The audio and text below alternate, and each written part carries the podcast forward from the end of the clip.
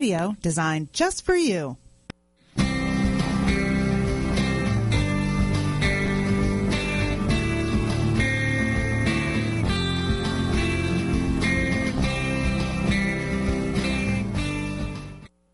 Welcome to America's Homegrown Veggie Show. I'm Daryl Pullis, and this week I'm talking to Jeannie Hoogan Brook, who blogs as Gardening Jones and also wrote The Gardener and the Cook with her husband, who is the cook. And Jeannie was with us a little more than a month ago talking about gardening, and today we have some great news to share with you. Jeannie is going to be our newest host on America's Web Radio. Her new show is called Everyday Self-Sufficient with Gardening Jones. Good morning, Jeannie. Welcome Good morning, to America's Daryl. Web So good Radio. to talk to you again. Thank you so much. Well, you did such a super job that I just figured that you would be a natural, and David agreed, so um, we're all set here. Um, I'm intrigued by the name. How did you choose it? Well, I, I I see a lot of sites that talk about prepping and living off the grid, and, and that's great, you know. But for some people, it's very intimidating. I think. But I think at the same time, they would like to do something. They would like to be a little bit more self-sufficient than they are right now. Whether it's raising chickens, maybe they're thinking about getting a backyard flock, or maybe they want to learn how to can. So I wanted it, to be a show that was for everybody. You know that if you're not doing anything at all to be self-sufficient right now, there's something you can learn that you can easily incorporate into your life without it being a major lifestyle change. Is self-sufficiently sufficiency near and dear to your heart? It is, and I think as I, I get older and as I learn more about the state of affairs in the world and about our food supply, I, I'm becoming more and more self-sufficient. I, I didn't start out with that intention. I started out, can, I, mean, I grew up with people canning in the house, mostly just jam. But um, I became more self-sufficient really as a lifestyle change for the health of my children, you know, to get some of the junk out of their food. And, and so that's when I started canning and I started gardening. But over time, it's become more and more. And the more information I learn, especially about the food supply, the more concerned I get about what's in our house and the, the more I want to get those things out of my diet. At the same time, my husband um, has started doing things as well. He's reading a lot of, of magazines and a lot of information online about. He's more concerned about what's going on in the world and, and what could happen down the line. You know, we, we've survived Y2K and the zombie apocalypse and all the stuff that Uh-huh. people were saying was going to be an issue. But so, he says, I mean, there is a possibility that we might need these skills, and if if people like us and other people don't preserve the skills, then they're going to go by the wayside. So if nothing else, we'll be passing on, you know, some lessons for people to know that if I want to do this, I can do it. Canning is not something to be afraid of. You know, growing your own food is not as difficult as some people make it seem. So that that's a lot of it there. Now, do you do other? I know you keep chickens and you garden. Um, is there? Do you have you gone into any of the um, skills like like home building or building root cellars or anything like that? We um, actually we did. We built our own greenhouse. We um, we, don't have a, cellar, a basement. We built what we call a cold holding closet, which is uh, basically we built a closet in a room uh, that's in a corner of the house that gets more cold. It's our laundry room, so it's not as heated. And then we put a vent on the outside so we can let the cold air in in the winter, and we lined it with um, insulation. And that's where we can store all of our, our root crops and our squashes and stuff over the winter, and we can moderate the, the temperature by opening and closing the vent. So um, it, it, it was very inexpensive. We used leftover wood for the most part, and we were paneling the inside of that room anyway, so we just did the outside and paneling. And we've done other things like that. We both of our chicken coops that we have right now, we built ourselves. The raised beds we built ourselves.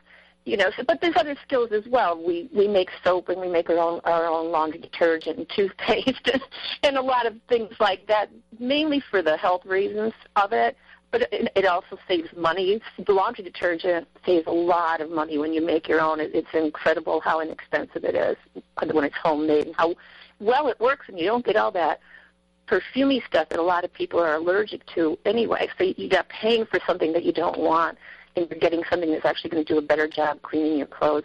I think we've become so accustomed to grab that bottle of Tide or you know buy that bar of Irish Spring or whatever it is because of advertising that we don't realize that soap is just soap. You don't have to have Irish Spring. You don't have to have Safeguard that that kind of thing. You could just have soap and get very clean with it, and a plain laundry soap, and get your clothes very clean with it. So we've tried to get away from a lot of that stuff, and plus I really don't like going to the store, so it's a benefit of not after having to go grocery shopping. I'm not fond of going to the grocery store, but I really like to go into hardware stores and bookstores. Those are my downfalls. Oh yeah, Farm and Garden Supply Store. oh yeah, sure. Wonderful, wonderful stuff. And you get they they have so many things that give you ideas when you go into a store like that.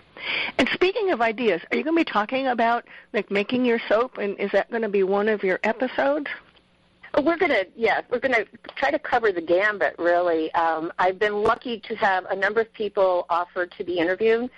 Some of them, like uh, Annie Haven, you might know from Haven's brand um, Tea, and she's been on on podcasts before. Uh, Mike the gardener is offered to be on, and he has his own podcast. So now we're t- I was on his, now he's going to be on mine. We're turning the tables like you and I right now. Um, and then there's some people that have never been on a show, but they're they're living the lifestyle that this way. Whatever they're doing, they're. Um, I spoke to a woman yesterday, Leslie from um, California who gave us the recipe for a master tonic that you can make mostly from what you grow in your garden and keep yourself healthy all winter long, not get the flu anymore. Uh, another woman that's going to be talking to me actually gave me the recipe for the toothpaste, so she'll be sharing that, and we'll post it, of course, and to share with everybody. So yeah, that's the that's the kind of thing we want to do: simple, easy, everyday self-sufficient. You know what you can do. You don't have to have a a bug out bag or, or a bunker to run to. I mean, that's great if you do, but this is stuff that, that anybody can do and actually will save them money in, the same time. It'd be a healthier lifestyle and it'd be less expensive.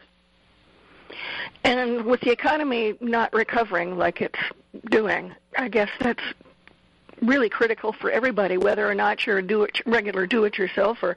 because I, I go to the store sometime and I look at what um, people have in their grocery carts and they're they're checking out with you know $120 worth of stuff, and most of it isn't food.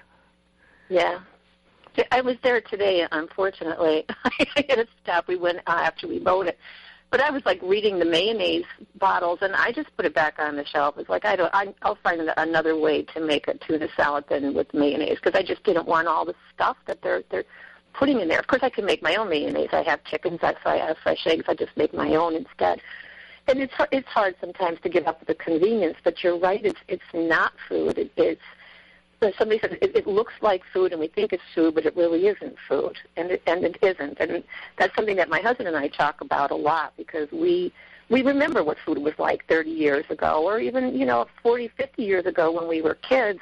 It was different than it is now.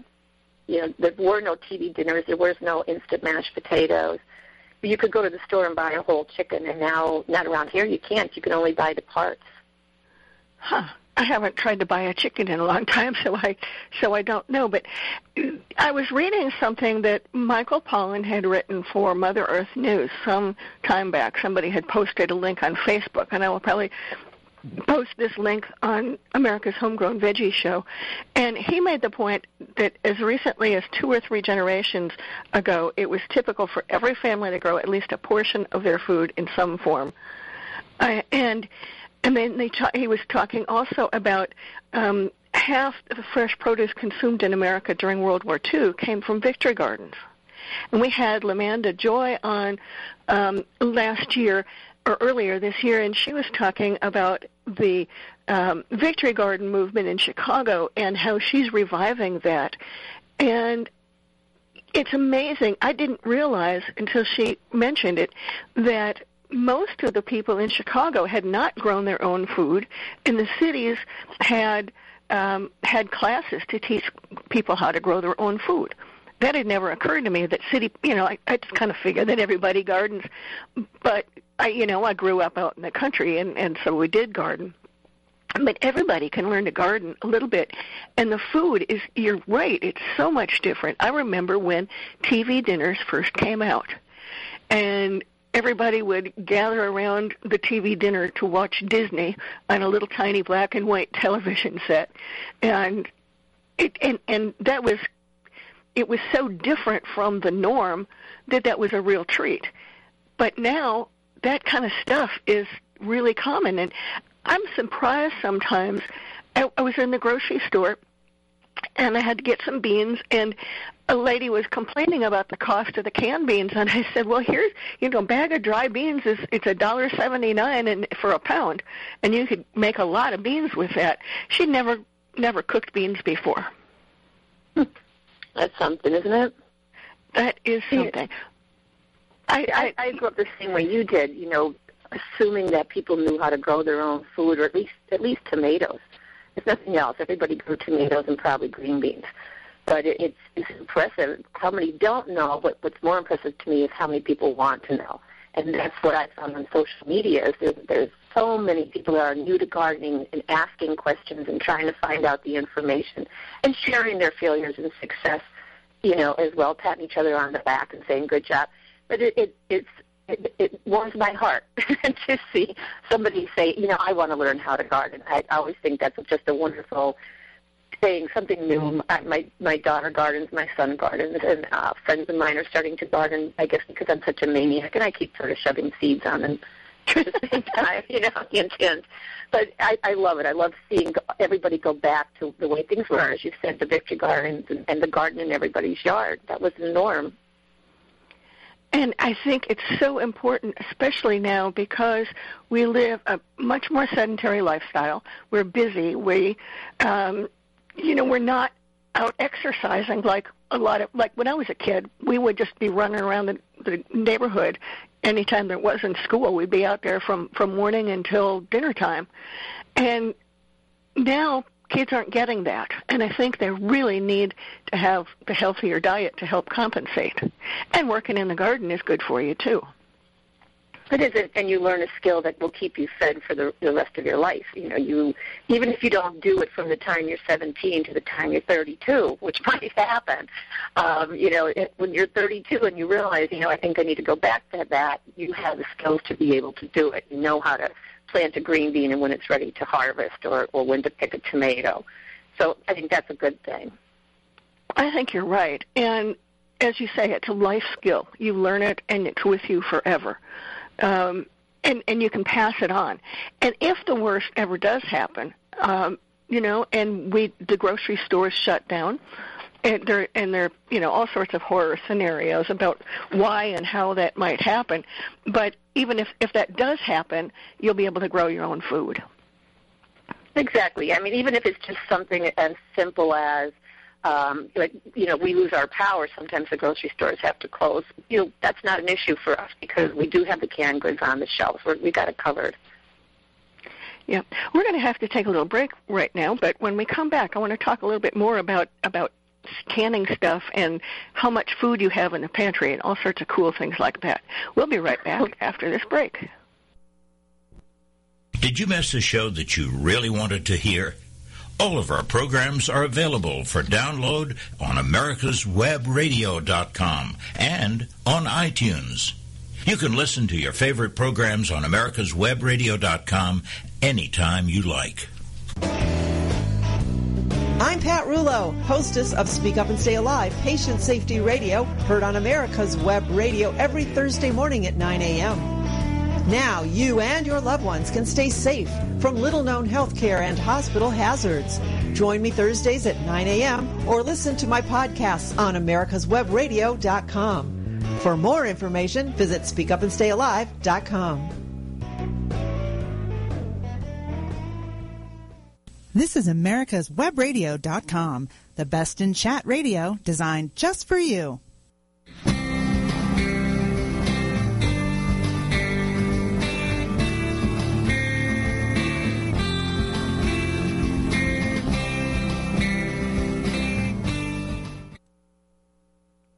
Welcome back to America's Homegrown Veggie Show.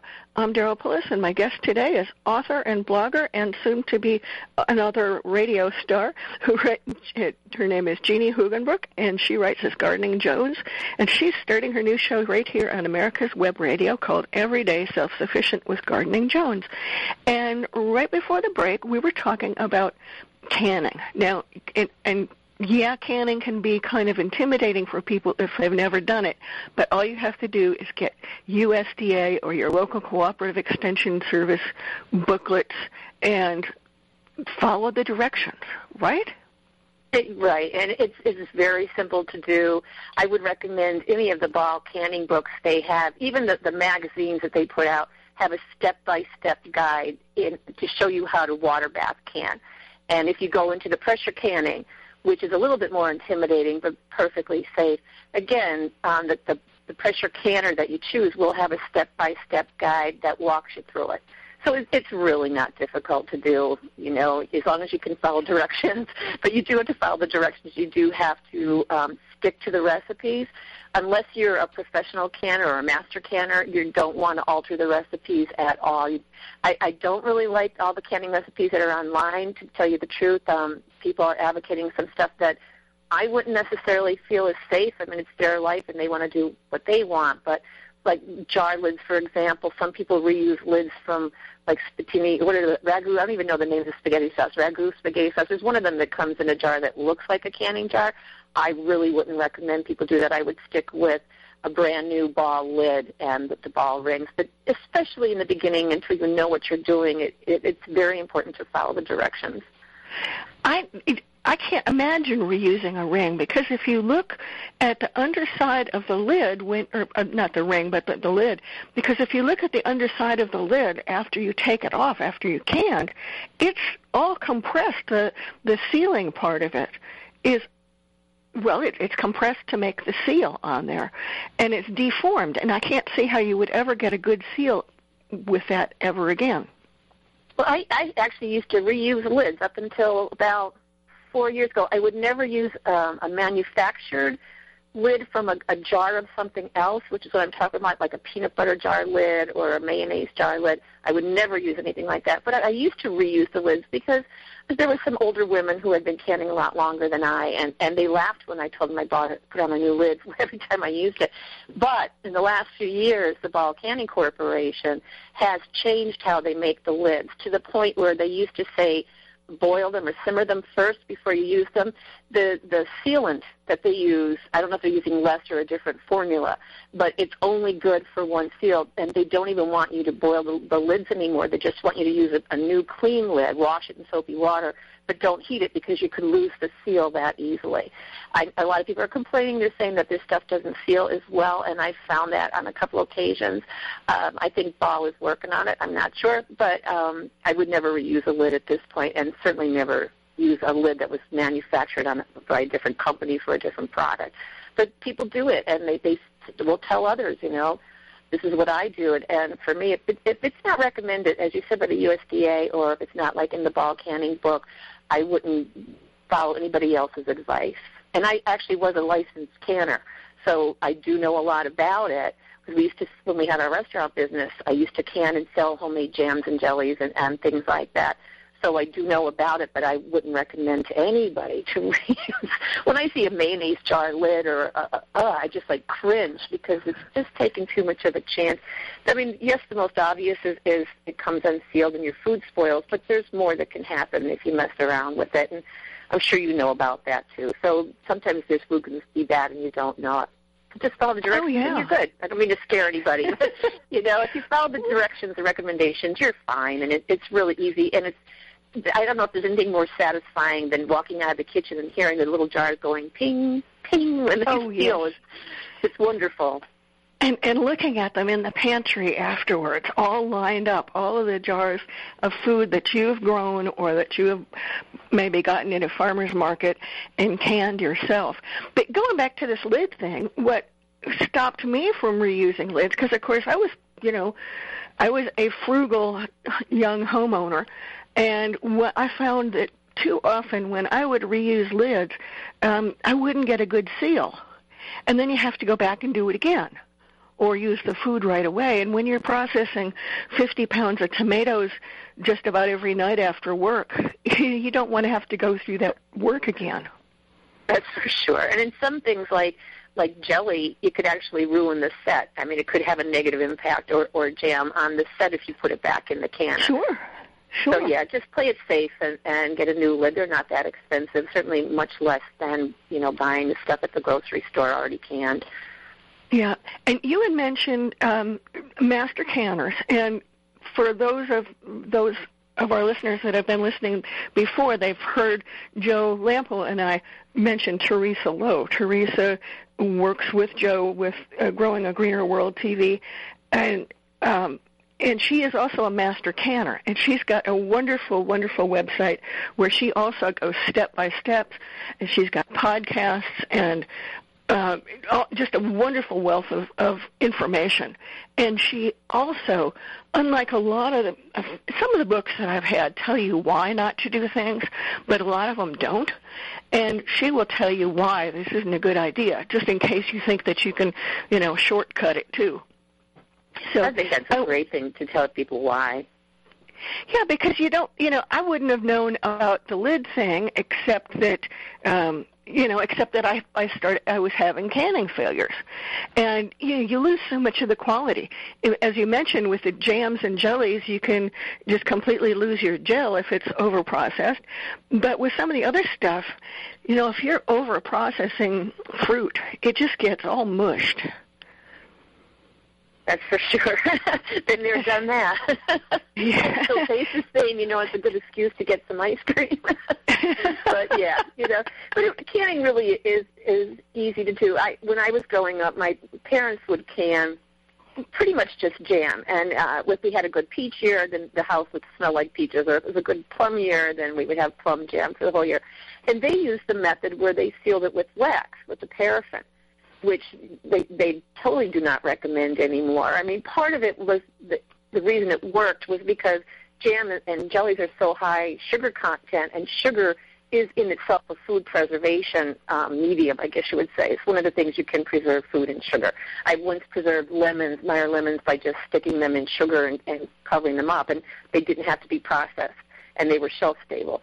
So sugar is a medium. So the wax kind of worked, but there were times we'd pull back the wax and it, there would be all like mold in there, and, and the product had um, gone to waste.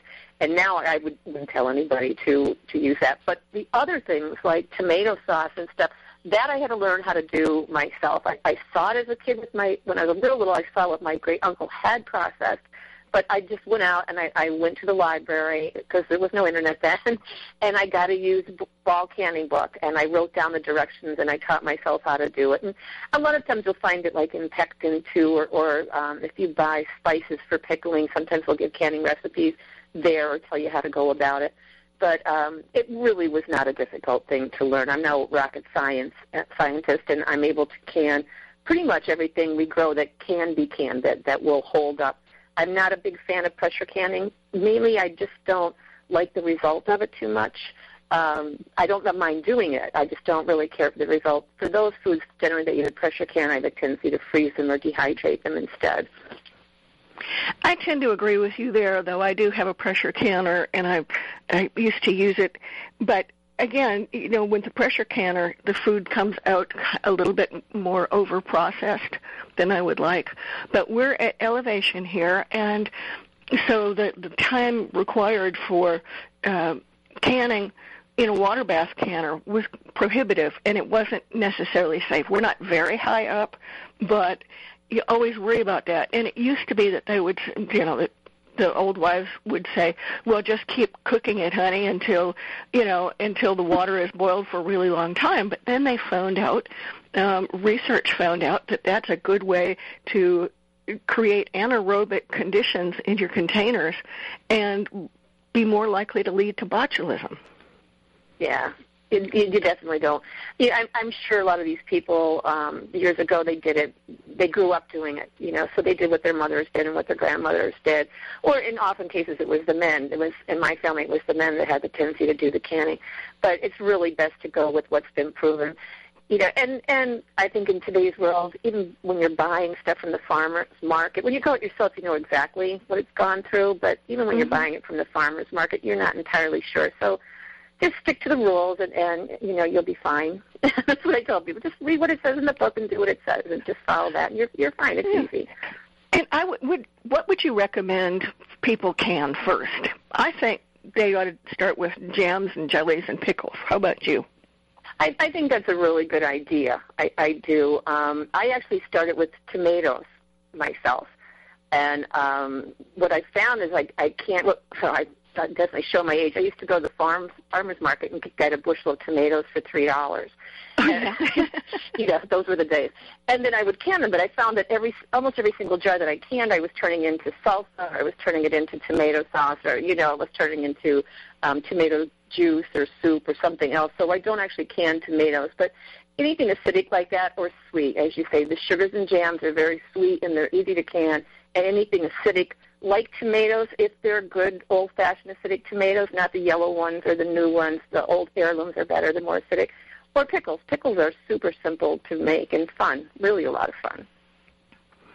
And you can make so many things turn into pickles too. I, I'm always amazed when I see another recipe for something other than you know people think of pickles as being cucumbers, but you can make zucchini relish and you can make um, pickled peppers and all kinds of and, pickled okra. And pickled okra for those people that think okra, ew, pickled okra is not slimy. It's oh, really? very nice and crisp. But there's a whole bunch of stuff that you can do that, and it's it's relatively inexpensive. And with pickles, you don't really need a whole lot of equipment. It's not like you know you're going to be cooking potato, processing potatoes or something like that, and needing a pressure canner. Now you mentioned the the yellow tomatoes. The, they have also one of the things that they found is yes, there are some tomatoes now that aren't as acidic as the ones that we used to have, the old-fashioned ones. But a lot of the tomatoes that claim to be low acid or or taste like they're not acidic, actually it's masked by sugar but it's you're still wise. It's a good thing not to mess with Mother Nature when you're doing that. You just don't know. I remember when they first started talking about that, and before I started canning before they recommended putting in a little vinegar or citric acid in with your tomatoes. And that's I think that's a handy thing for people even if they don't have really strongly acidic tomatoes. As long as they remember don't use bad tomatoes. Absolutely. You know, Never use any old, bad produce. Back back in the old days, we just cut off the bad spots and process it anyway. But they've found now that that can lead to all sorts of bacterial contamination and, and yucky stuff. And we don't want to scare people, but we just want to have them have them do it right, so they don't they don't hurt themselves and their family. We're going to have to take a little break again, but um, when we come back, I'd like to talk about do you stock up for years worth of food or do you just keep one season's food? We'll be right back with America's Homegrown Veggie Show right after this. When four members of Congress all die within four months, each of their deaths appears to be from natural causes. But when mysterious messages begin to appear in the form of quotations from long dead revolutionary heroes, one reporter sets out to prove the existence of a serial killer. His search discovers dark secrets and an assassin shielded by people who need the very services that only he can provide. The Sun Silas Rising, a novel by Doug Dahlgren, on Kindle or paperback through Amazon.com. Affordable health insurance was the promise of Obamacare, but for many, the government mandate caused more problems than it solved. This is Dr. Elena George from Medicine on Call, and I want to tell you about a truly affordable alternative allowed under Obamacare, Liberty HealthShare. Liberty HealthShare bypasses doctor and hospital panels, giving you the freedom to choose – and with a maximum of $500 out of pocket per person and 100% coverage up to $1 million per year per occurrence, you can rest assured knowing you and your family are protected. Coverage starts as low as $107 per month and also includes dental, vision, pharmacy, and holistic care. Liberty HealthShare puts you back in charge of your health. Visit them online at libertyoncall.org. Again, for a true affordable alternative to Obamacare, Visit libertyoncall.org or call toll free 1 800 714 6993 today. This is America's Webradio.com, the best in chat radio designed just for you.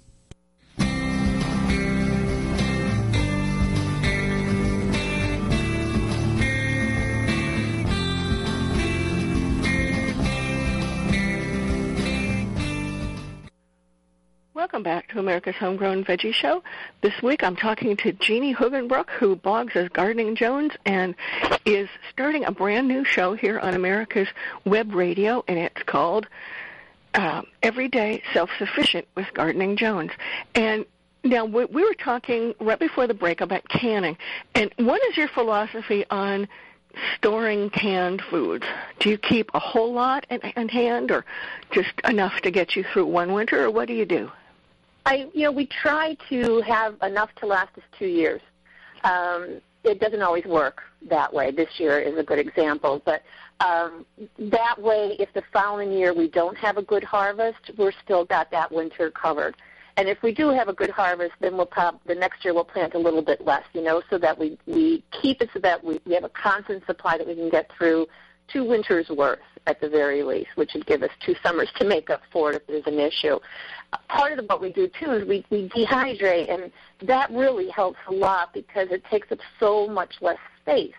So even though we have, you know, salsa in canning jars, we'll have dehydrated tomatoes a lot of them in a in a, a tall jar, but it holds like a whole case's worth of tomatoes, so that we can then we grind them and make soup out of them, or we can uh, grind them and make sauce, or whatever it is that we need in case we do run out. So we do both, because mainly because of the space issue. We we don't have a basement. Our attic isn't really it doesn't have a floor. it's really so we can't use it yet. It's it's relatively new.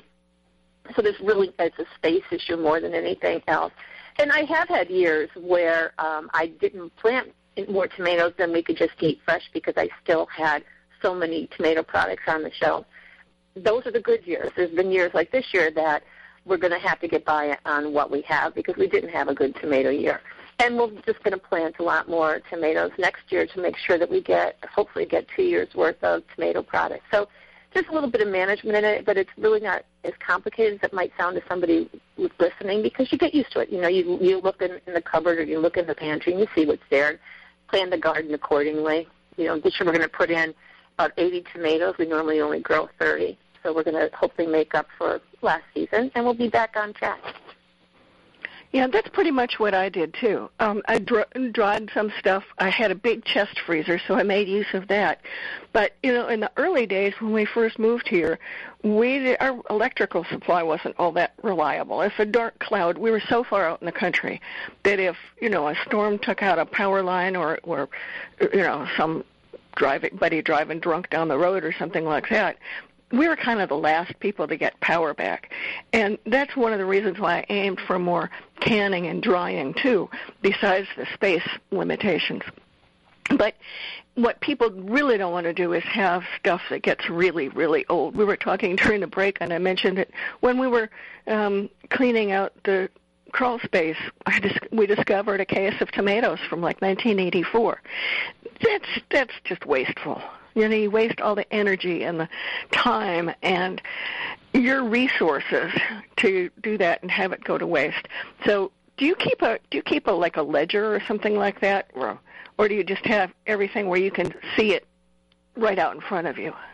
Well, I um I don't keep a ledger for the canned goods. I, we have um an old-fashioned baking cabinet, so it has a lot of shelves in it that we can store the canned goods on. But whenever cool. I can them, when they cool, not only do I write on the lid what it is, I write the year that I can. Sure. You know, because you think you're going to remember. don't don't rely on memory because you're not going to remember. After a while, you forget was this last summer or was that the summer before. But um, and, and then, like I said, we, since we don't have an attic or whatever, the stuff is pretty easy to find. You know, we have stacks of canning jars, and I write on the boxes what they are, so I don't have to move, you know, four boxes to find out that that's beans and not tomatoes after all or whatever. But um, you know, I, I think part of it too, since we were in the restaurant business, um, turning product over is is kind of second nature to us. So when you you can something new, you put that in the back or you put that on the bottom, so that it it doesn't get used before the older stuff. I think the USDA recommends, if I'm not mistaken, I believe it's two years for canned goods probably about the same for dehydrated, though I've heard people say, you know, six, seven years for dehydrated. Ours never lasts that long.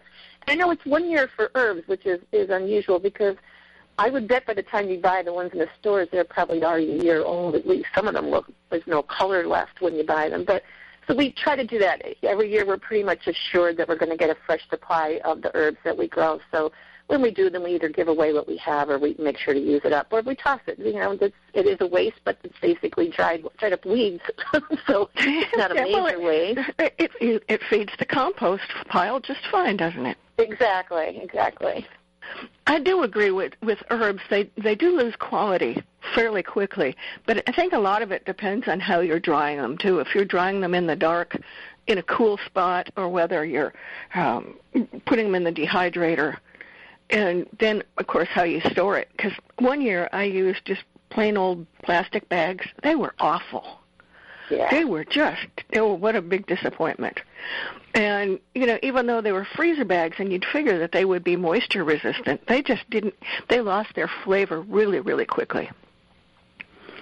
When when I don't, I know a lot of people use their dehydrators to dry herbs, which other than basil, I even basil, I, I really don't understand it because um, I guess I'm, I'm just simplistic in my methods. But I just take a brown paper like grocery store bag and I tie the bottoms of the stems of the herbs and I put them face down right in the bag and hang it on the wall. And like, they look beautiful if you hang them up without the bag, but then you you might find cobwebs in them and they're going to start as they somebody walks by and some of the herbs fall on the counter. One year, the first year I tried to hang them up, I had dill all over my kitchen counter and I thought I'd just put it down and because I was getting wasted too. So now I just use the brown paper bags and when they're they're dry, which doesn't take long, we store the majority of them um, in the t- real tall canning jars that that you can't really can in. We also use Mhm. them for dehydrating, and just put them in in the, the back room in the dark, and keep a small supply. We keep them by the stove. I know you're not supposed to. you're supposed to keep them by the heat, but that's really the only place we have right now, and we're doing a little bit of remodeling. So when we can move them away from the, well, actually we're moving the stove. We're not moving the herb um, spice racks, but um, yeah, a, a year is good, and you've seen it. If you ever find, like, you found the tomatoes, there's been times I found herbs, and it was like, what even was this? Because you can't can't smell it anymore. You can't tell by looking at it what it was.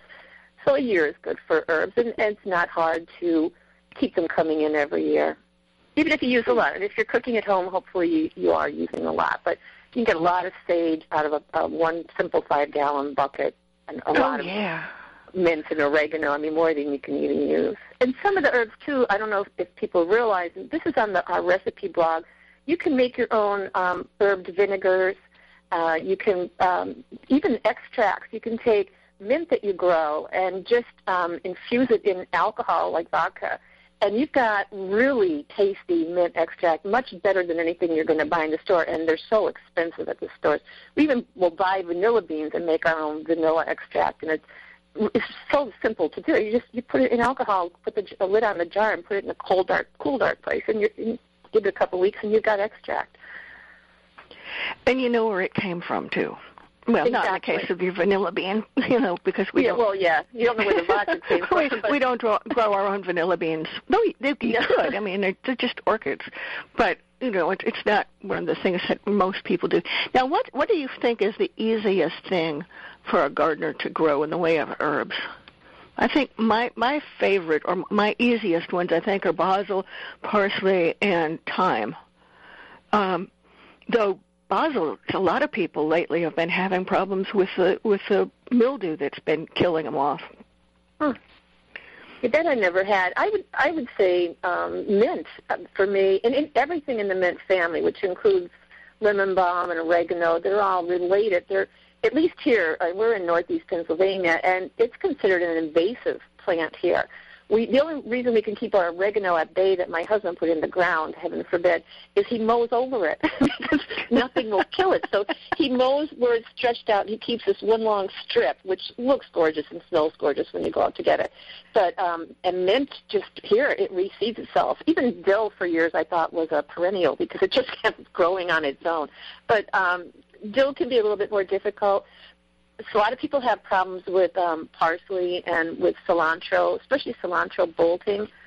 But um, mint, I don't think you can not grow. It, you can't get rid of it.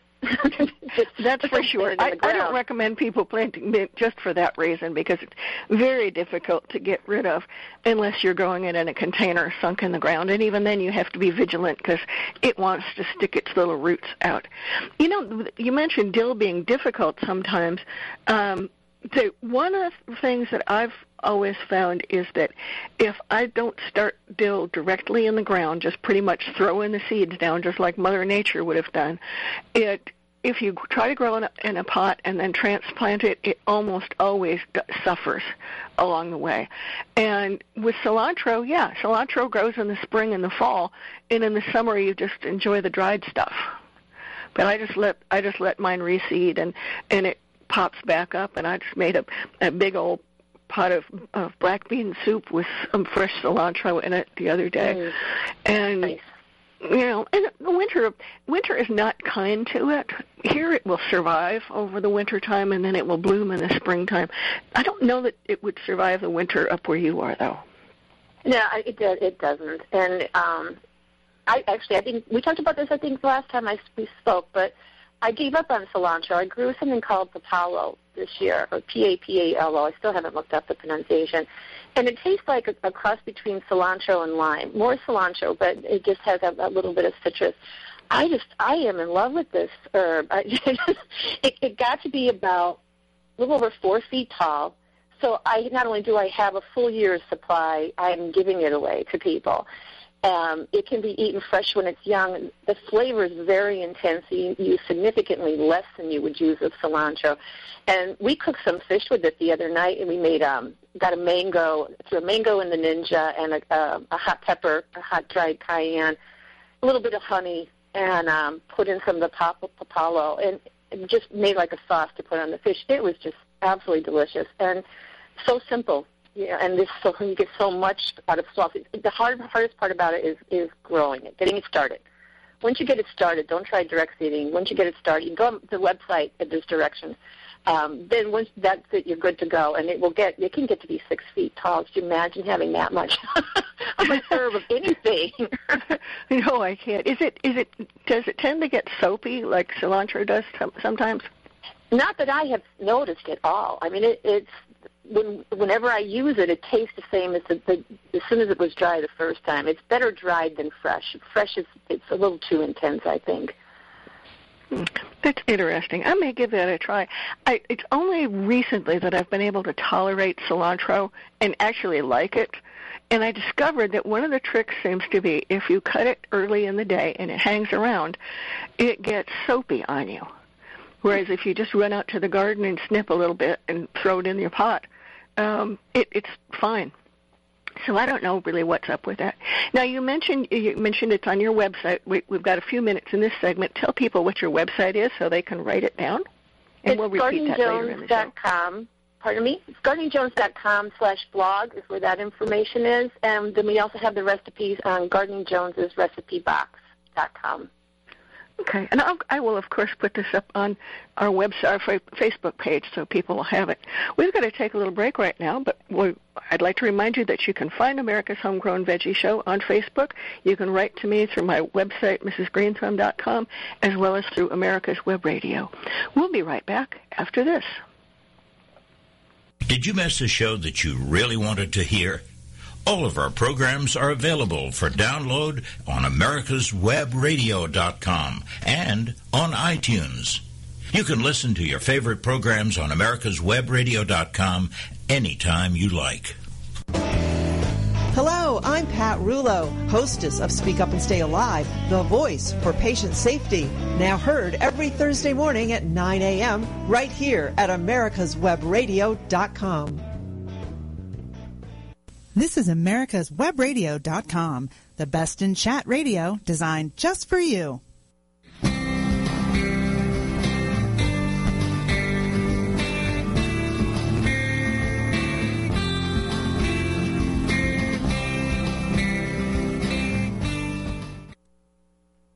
Welcome back to America's Homegrown Veggie Show. I'm Daryl Pullis, and with me this week is Jeannie Hoogenbrook, who is going to be our newest host on America's Web Radio. Her show will be Everyday Self-Sufficient with Gardening Jones.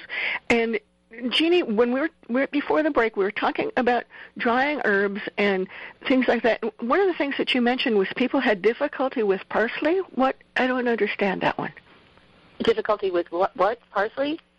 Yeah.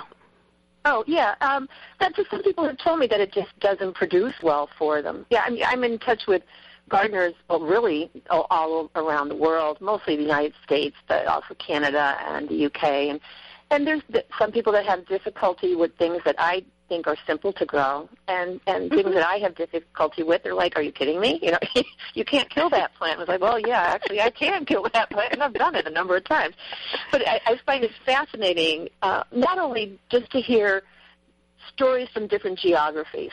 You know, uh, I have a Facebook friend who's in Zone One, and when she talks about gardening, it's just unbelievable to me. And then I have have friends that will say, "No, I can't garden today; it's too hot." You like it's too hot. I mean, in the Northeast, if it's too hot, you're in somebody else's house in another region because it's not too hot here. You know, we. I think in my lifetime, I've seen 100 degrees maybe four times. You know, it's just not something that happens where where we live. So yeah, some people have said to me that they have difficulty with parsley, and one thing I've experimented with and I have not been able to grow so far is um, parsley root it, it actually grows like a carrot, and you use mm-hmm. you use the bottom rather than the top. So I, that's something that I plan on for next year. Um, I've tried it a couple times. I made the mistake. I planted parsley root and parsley in the same container, which duh. Now you can't tell what you got and when to pull it. You know, so that didn't work out too well. well but live and learn, right? Yeah, or or do what I do. I just stick my finger down and poke around until I find something. That's I have not tried growing that myself, but I, I wonder with people that have said that they've had problems with parsley, if the plant gets stressed, if you buy it from a nursery, and you try to buy a nice full pot, and then you plant it, the plant is already stressed, and it's likely to start flowering and go to seed on you. That's so that on. may be, you know, when I hear people with problems with parsley, um, that's very often the case. And I made that mistake myself, and it, it made me crazy. So now what I do is, I, if I am completely out of parsley, which really doesn't happen very often because I usually let it reseed, I'll buy a plant, and then at the same time that I buy a plant, I will start some seed and then I'll start and just let it reseed the next year. Or I might buy two plants, you know, one one in one year and one in another, and then they, since they're biennials, they'll just go to seed for me, and that works until somebody comes along and, you know, bulldozes the garden or something like that. But I, I just thought I'd throw that out there. And Jeannie, what are what other topics are you planning for your new show? Well, I'm going to try to cover just about everything. One of um, the guest that I'm going to be having on soon is a gentleman from the Arizona area, and he does hydroponics, but he does it in a way that's different. Well, a lot of people that do hydroponics have their own take on it, but he actually um, I don't say grows fish. He has fish, and he uses um, what's left from the fish to to mm-hmm. um, fertilize his garden, and then he harvests the fish. But it's a lot more involved than, than that. Um, and in fact, he has a blog called The Mad Bioneer. So if anybody wants to check that out, you can get an idea. Um, I'm doing as much reading as I can before I talk to him, so that I have an understanding of what he what he's saying. Um, there's, there's just so many things. Another friend of mine um, did a documentary on uh, fluoride in the water there's you know there's just so many different topics, different directions that this could go. I'm sort of like beside myself. I, I find myself taking notes all the time on, on different things that that we can talk about. You know, we talk about some of the obvious ones like how to save seed. You know, the difference between heirlooms and hybrids, and the difference between hybrids and, and genetically engineered. There's a lot of those topics that we'll be covering as well. We're not going to get into the really heavy duty um, stuff. We will not be talking about you know bug out bags and, and hunkering down and that kind of stuff. But we will talk about building a chicken coop, and we'll talk about raising chickens. And uh, our first show, I actually interviewed my husband. I figured I can't talk the talk until I show him that I walk the walk. So we talked about what we do, and we talked about introducing new chickens into the flock and about canning and the food supply because he is in food service. And so it was all those topics. And i've been um i've asked uh, my facebook friends and um to message me and email me and they're coming up with a lot of wonderful ideas. And i want to make it open so that anybody can email me in a question and every once in a while we'll just do a q&a show and cover all the questions. If it hasn't been covered in another show we'll we'll talk about what they want to know because really this isn't a, about us. It's about everybody else. That's why it's everyday self-sufficient because it's about the everyday person, the person living next door to you or down the street.